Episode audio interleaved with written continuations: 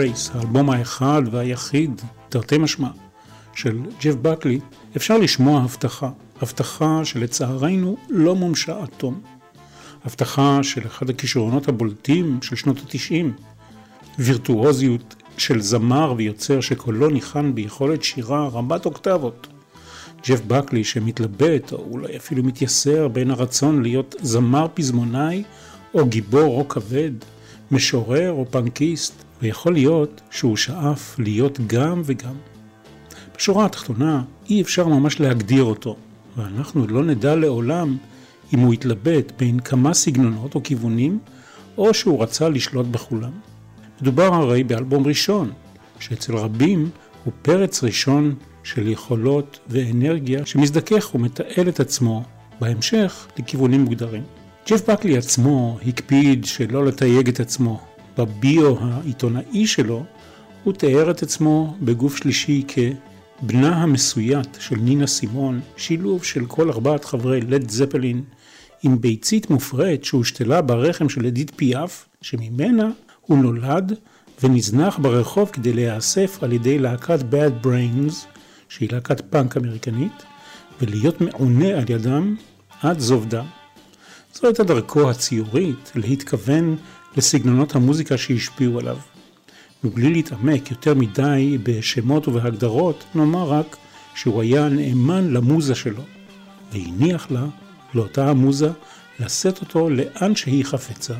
האומנות הטובה ביותר, הוסיף ג'ף בקלי, מגיעה מאומנים שיש להם דחף בלתי נשלט לבטא את אשר על ליבם, יהא אשר יהא. וכשאותם אומנים מתבגרים, יש ביצירה שלהם שלווה, נינוחות ורוגע, שיפה לצפות בה או להאזין לה, ולזה ייקרא grace. גרייס הוא כאמור האלבום האחד והיחיד שהקליט ג'ף בקלי.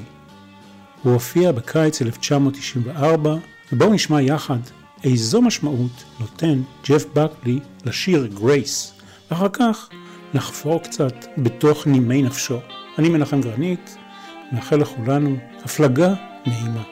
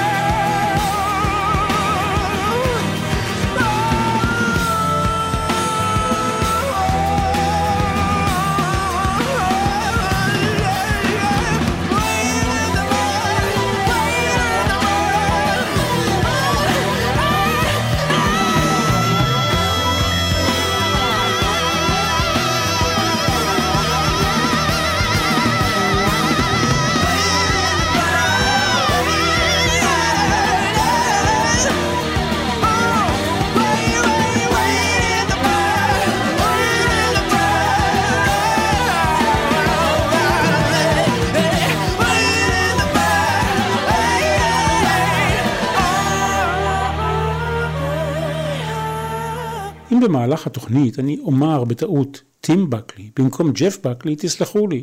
אני שייך יותר לדור של טים בקלי, אבא של ג'ף, ולא פעם התבלבלתי ביניהם. האבא, טים, התגרש מהאימא חודש לפני שבנו ג'ף נולד.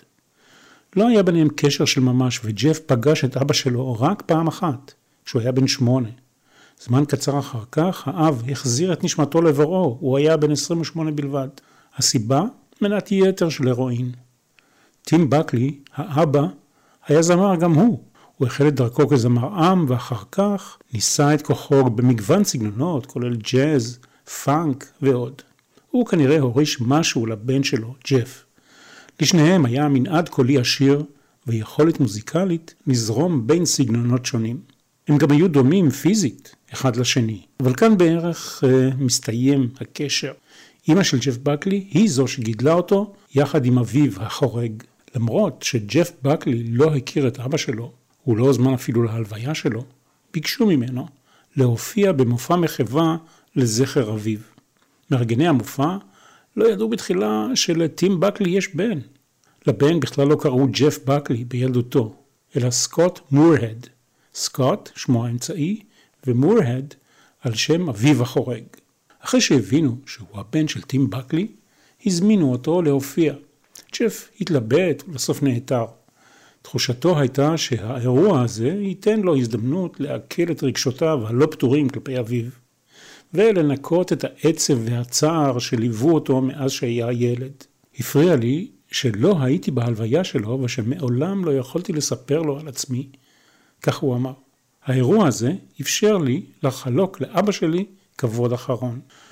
ניצוצות התעופפו בקהל כאשר הבן עלה לבמה וביצע את שירו של האבא I never asked to be your mountain. זה שיר שבו האב מספר איך עזב את אשתו ואת בנו שטרם נולד. בשיר האחרון במופע פקע מיתר בגיטרה של ג'ף והוא שר את השורה האחרונה, אקפלה. Sometimes I wonder for a while, do you ever remember me? חייו של ג'ף בקלי השתנו מקצה לקצה אחרי ההופעה הזאת. כל מי שהיה קשור לתעשיית המוזיקה ניסה להתקרב אליו ולאמץ אותו. במובן מסוים, הוא אמר, הקרבתי את האנונימיות שלי למען אבא שלי, ואילו הוא הקריב אותי למען תהילתו.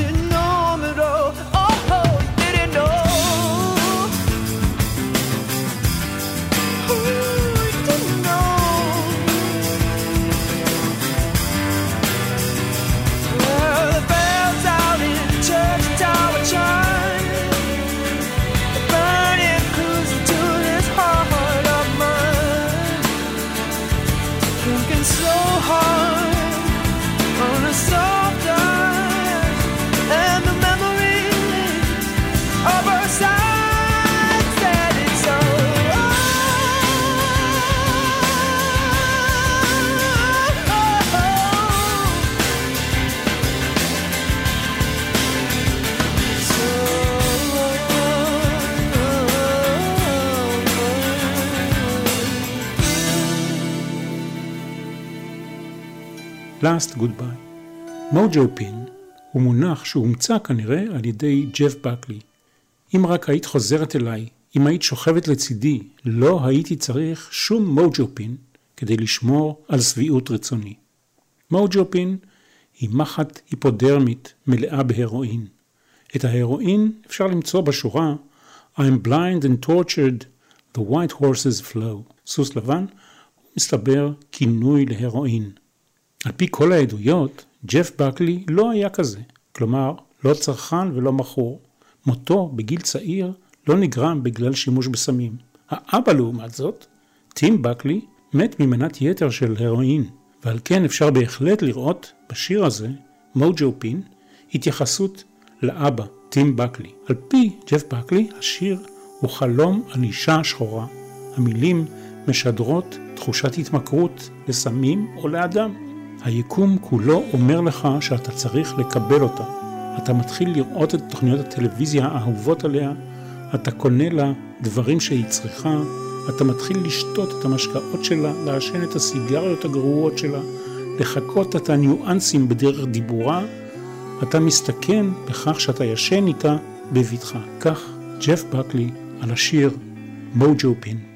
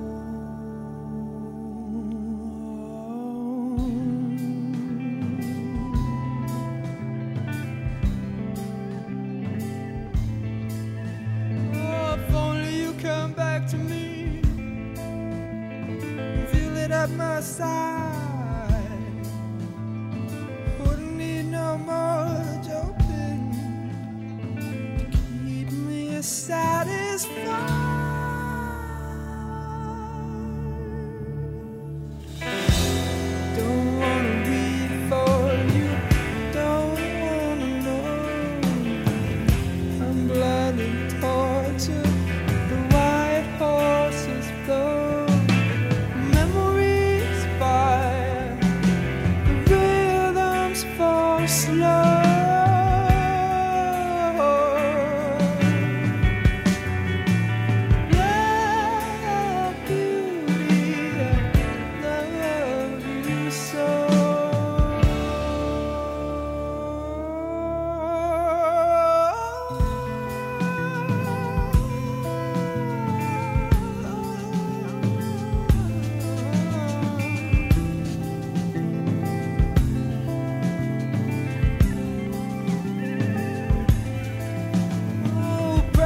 Precious silver and gold.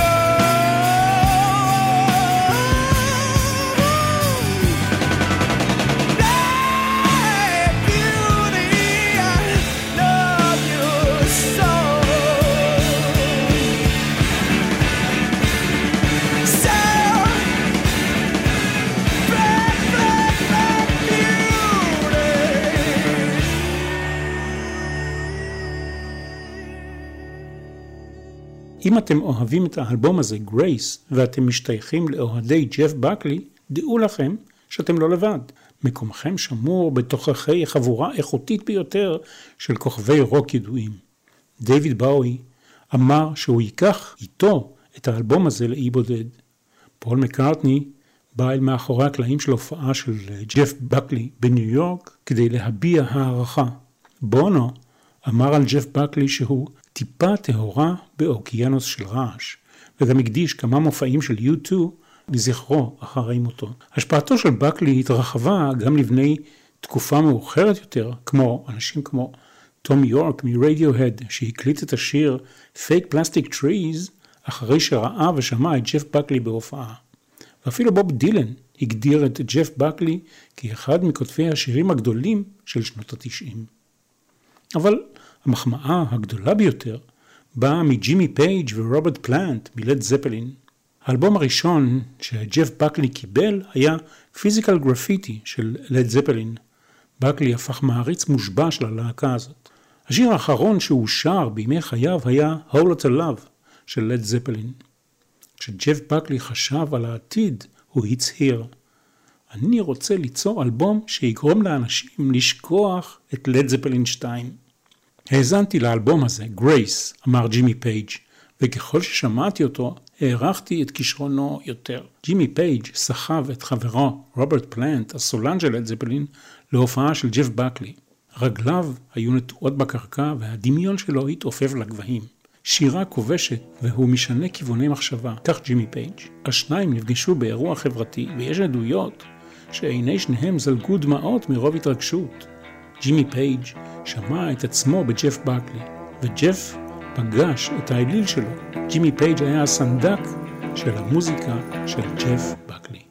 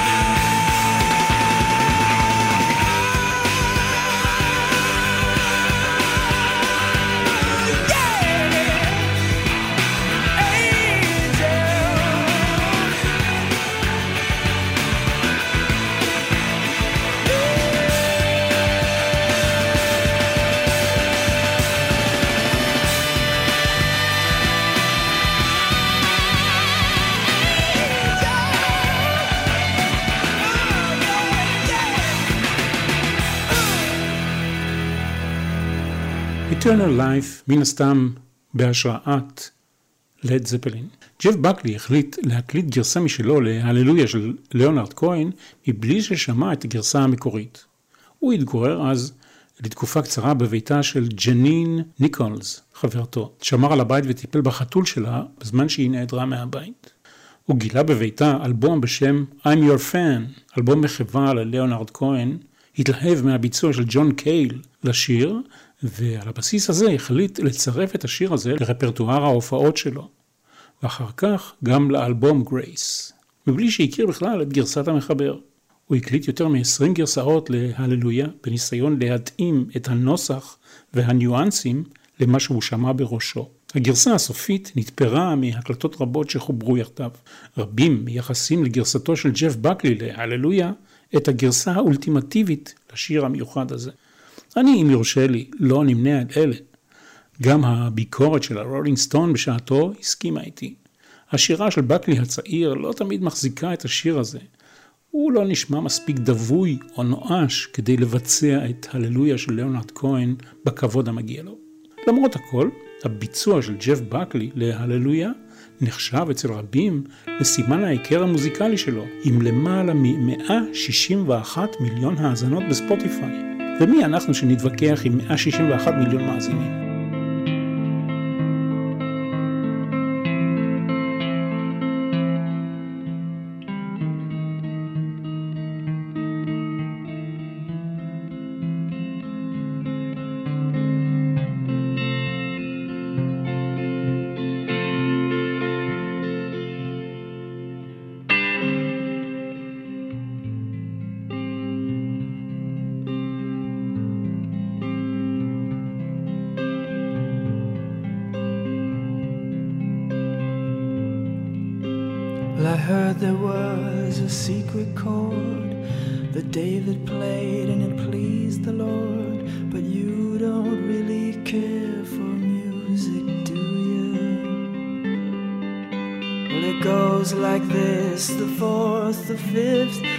Minor fall, and the major lift.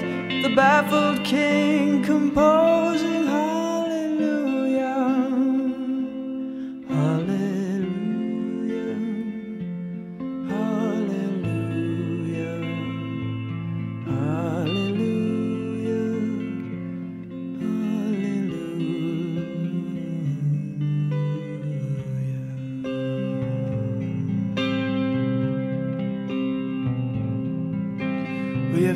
was strong, but you needed proof. You saw her bathing on the roof, her beauty and the moonlight overthrew you. And she tied you to her kitchen chair, and she broke your throne, and she cut your hair, and from your lips she drew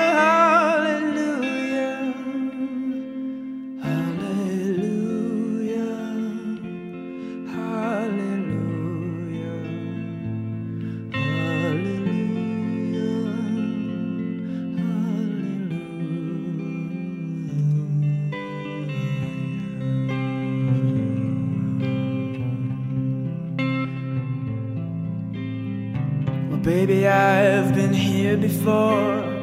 I've seen this room and I've walked this floor. You know, I used to live alone before I knew you. And I've seen your flag on the marble arch. And love is not a victory march, it's a cold and it's a broken hallelujah. Hallelujah.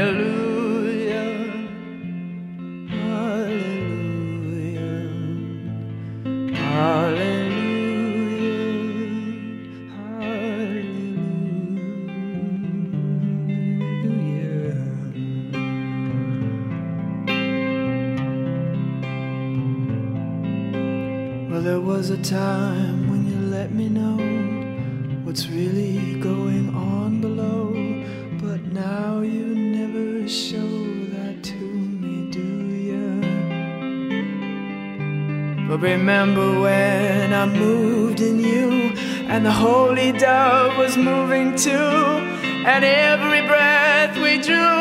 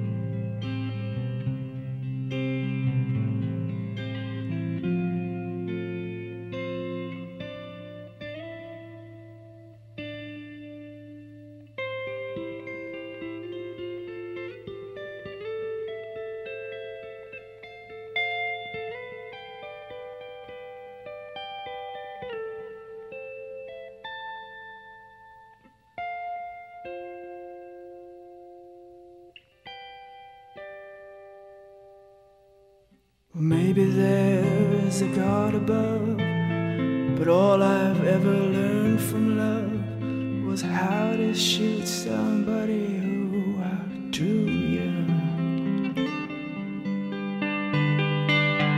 And it's not a cry that you hear at night. It's not somebody who's seen the light. It's a cold and it's a broken hallelujah. darling.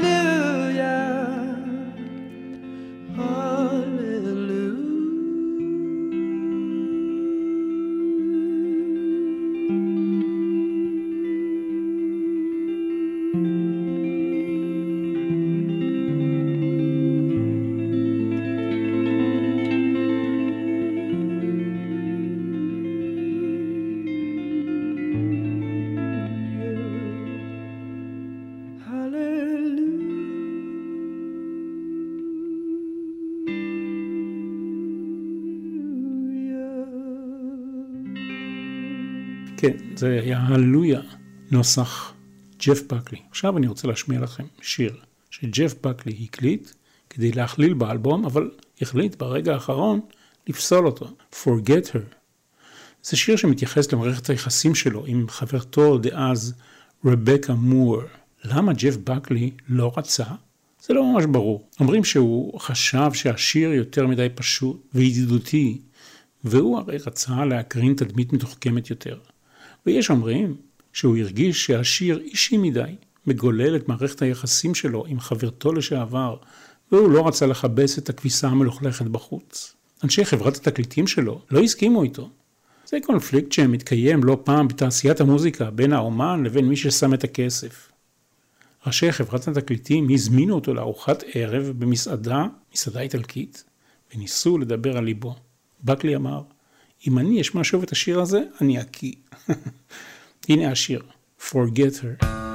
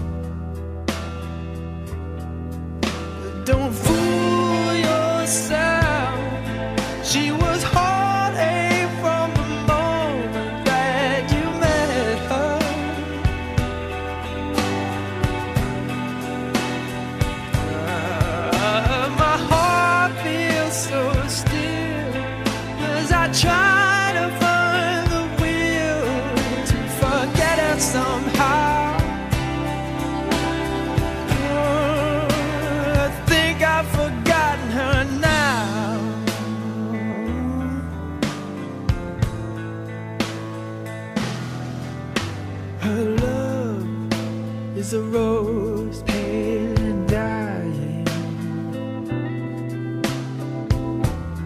Dropping her petals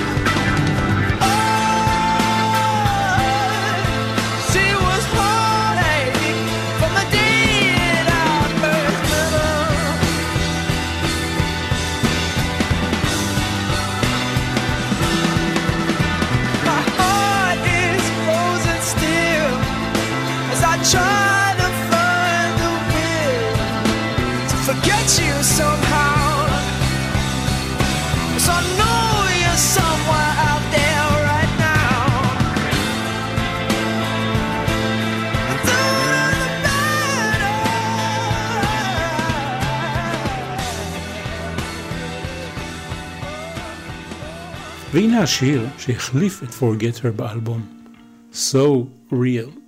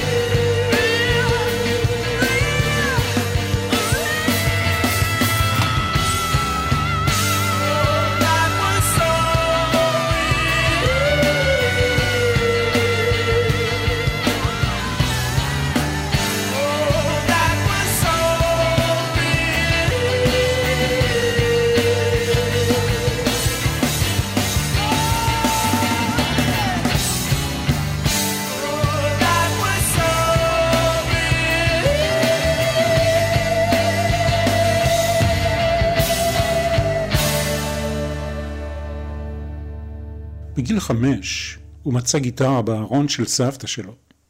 אמא שלו התחנכה על ברכי המוזיקה הקלאסית. היא הייתה פסנתרנית ונגנית צ'לו. אביו החורג הכיר לו את לד זפלין, קווין ופינק פלויד. הוא אוהב גם רוק כבד ורוק מתקדם ופיוז'ן, במיוחד את הגיטריסט אל די מיאולה. וגם את הזמר הפקיסטני נוסרת פתח עלי חאן. נדלג כאן על לימודי מוזיקה ועבודה בבית מלון ונגיע ישר ללהקה המשמעותית הראשונה, להקת רוק פסיכדלי בשם Gods and Monsters. אחרי הלהקה הזאת הוא הגיע להופעות בבית קפה קטן באיסט וילג' בניו יורק, שבעליו ממוצא אירי קרא לו שין איי, שמשמעותו זהו זה. שם, בשין איי, גילו אותו. הוא הופיע פעם בשבוע בתוך בית הקפה עם גיטרה בלבד, מקום קטן, נטול במה, סמוך למכונת הקפה שהיה צריך להתגבר על הרעש שהיא עשה בהכנת האספרסו. כדי לנקות את הראש, הוא היה מגיע מדי פעם בשתיים לפנות בוקר לבית הקפה כדי לשטוף כלים. הוא אהב לשטוף כלים. הקהל הלך וגדל, ובסופו של דבר הגיעו לשם נציגי חברות תקליטים ותעשיית המוזיקה. ב-1992 הוחתם ג'ף בקלי בחברת התקליטים קולומביה, אותה החברה שהחתימה כמה שנים טובות קודם לכן את בוב דילן ואת ברוס ספרינגסטין. תוצר מוזיקלי ראשון היה EP בשם Live at Shin A, עם ארבעה שירים שהוקלטו בהופעה באותו בית קפה. לימים, לאחר מותו, יצאה מהדורה מורחבת על גבי דיסק כפול ו-DVD המתעדת את ההופעות ההיסטוריות האלה. הפכתי לג'וקבוקס לתיבת נגינה אנושית, הוא סיפר בשעתו. הוא שר בבית הקפה לצד כמה שירים מקוריים שלו, שירים של אדית פיאף, בילי הולידיי, ג'ודי גרלנד, ון מוריסון, ג'וני מיטשל, אלטון ג'ון, לד זפלין ונינה סימון. הנה שיר נפלא שהוא למד מהאזנה לנינה סימון. בקלי ראה בנינה סימון את הפרשנית האולטימטיבית לשיר שמיד נשמע, ליילק ויין. שמעתי רק את נינה סימון, היא המלך, כך אמר. I lost myself on a cool damp night. I gave myself in that misty light. Was hypnotized by a strange delight. Under a lilac tree. I made wine from the lilac tree. Put my heart in its recipe. Makes me see what I want to see and be what I want to be. When I think more than I want to think, I do things I never should do. I drink much more than I ought to drink because it brings me back you.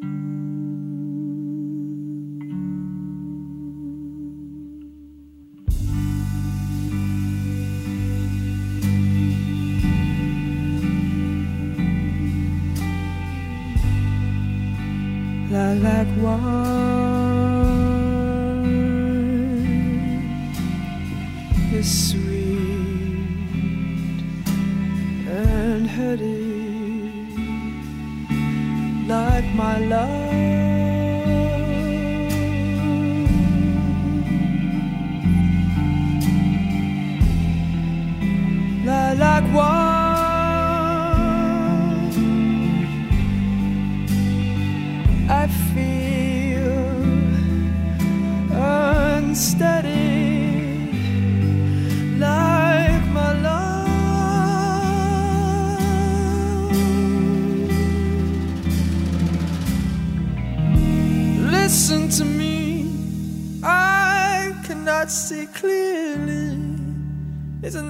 she coming to me? Nearly here.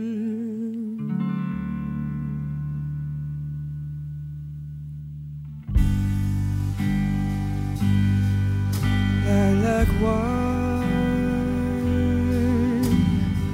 is sweet and heady.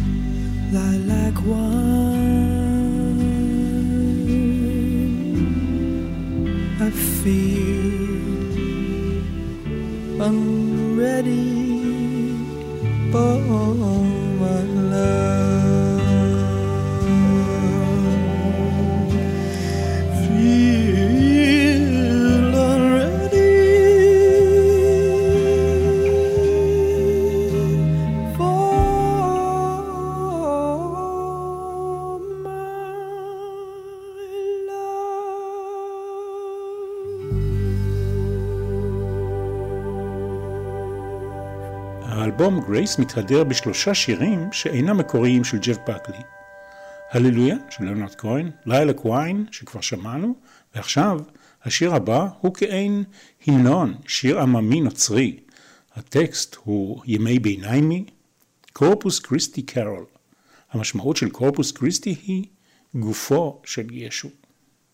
המלחין הוא בנג'מין בריטן, המלחין הבריטי הנודע.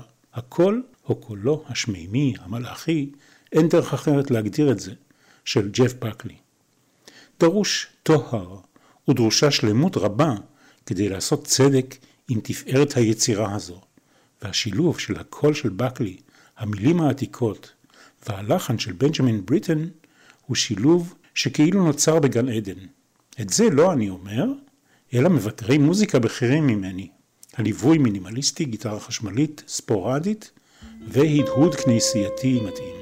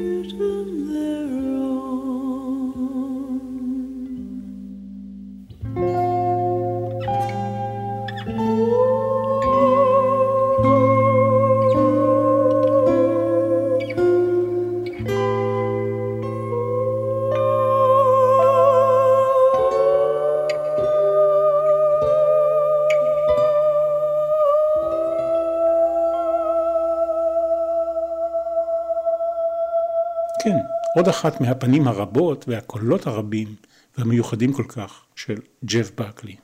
לבקלי הייתה מערכת יחסים לא פשוטה עם המראה החיצוני שלו. כגבר נאה, הציעו לו הצעות רבות כשחקן וכדוגמן. המגזין פיפל בחר בו כאחד מהאנשים הכי יפים בעולם בשנת 1995. ג'ף בקלי לא אהב את התואר הזה לשון המעטה. כשאחד המעריצים שלו ביקש שיחתום לו על הגיליון של העיתון הזה, הוא החרים את העיתון והשמיד אותו. הציעו לו להשתתף כשחקן ב-1996 בתפקיד התלמיד בסרט The Mirror has Two Faces, סרט של ברברה סטרייסנד. הוא סירב להצעה הזו ולעוד רבות. הציעו לו כסף גדול גם כדי לכתוב שיר לסרט של קוונטין טרנטינו, והוא דחה גם את זה. תראה, אני מוזיקאי, זה מה שהוא היה אומר. אני לא שחקן, אני לא דוגמן. למה אני צריך לבזבז זמן על זה? זה יפריע למטרה החשובה האמיתית שלי בחיים, המוזיקה. מוזיקה למען האנשים. כך ג'ף בקלי.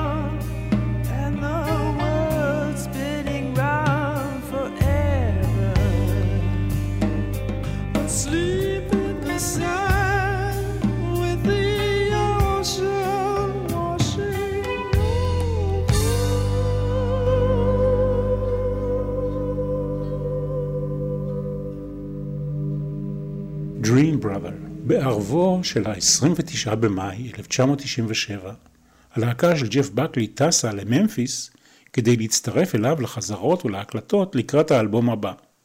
לאלבום הבא כבר היה שם, שם זמני.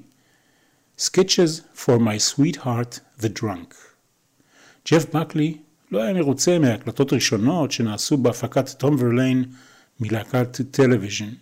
באותו הערב, בעודו ממתין לחבריו, הוא יצא באופן ספונטני לשחייה לילית באחד מערוצי נהר המיסיסיפי. הוא שר להנאתו את Whole of Love של לד זפלין. ספינה שחלפה בסמוך אליו יצרה שובל של מים וג'ף בקלי טבע. צוותי צלילה וכוחות משטרה לא הצליחו לגלות אותו. גופתו התגלתה רק שישה ימים אחרי על ידי נוסעים בספינת נהר שהבחינו בגופתו בין ענפי עץ על גדת הנהר. בנתיחה שלאחר המוות לא התגלו סימני סמים או אלכוהול. האתר הרשמי שלו פרסם הודעה שלא מדובר בהתאבדות. ג'ף בקלי היה בן 30 במותו. אביו, כזכור, מת בגיל 28. שלושה אירועי מחווה לג'ף בקלי מתקיימים מדי שנה. שלושה ימי הופעות בשיקגו, מופע מקביל בניו יורק ואירוע שנתי באוסטרליה תחת הכותרת Fall in Light, שמטרתו גיוס גיטרות לבתי ספר. אנחנו נותרנו עם החסד המופלא והשירה המדהימה והרבגונית, המבטיחה של ג'ף בקלי, שלצער העולם לא קוימה. אני מנחם גרנית, כל טוב ובשורות טובות.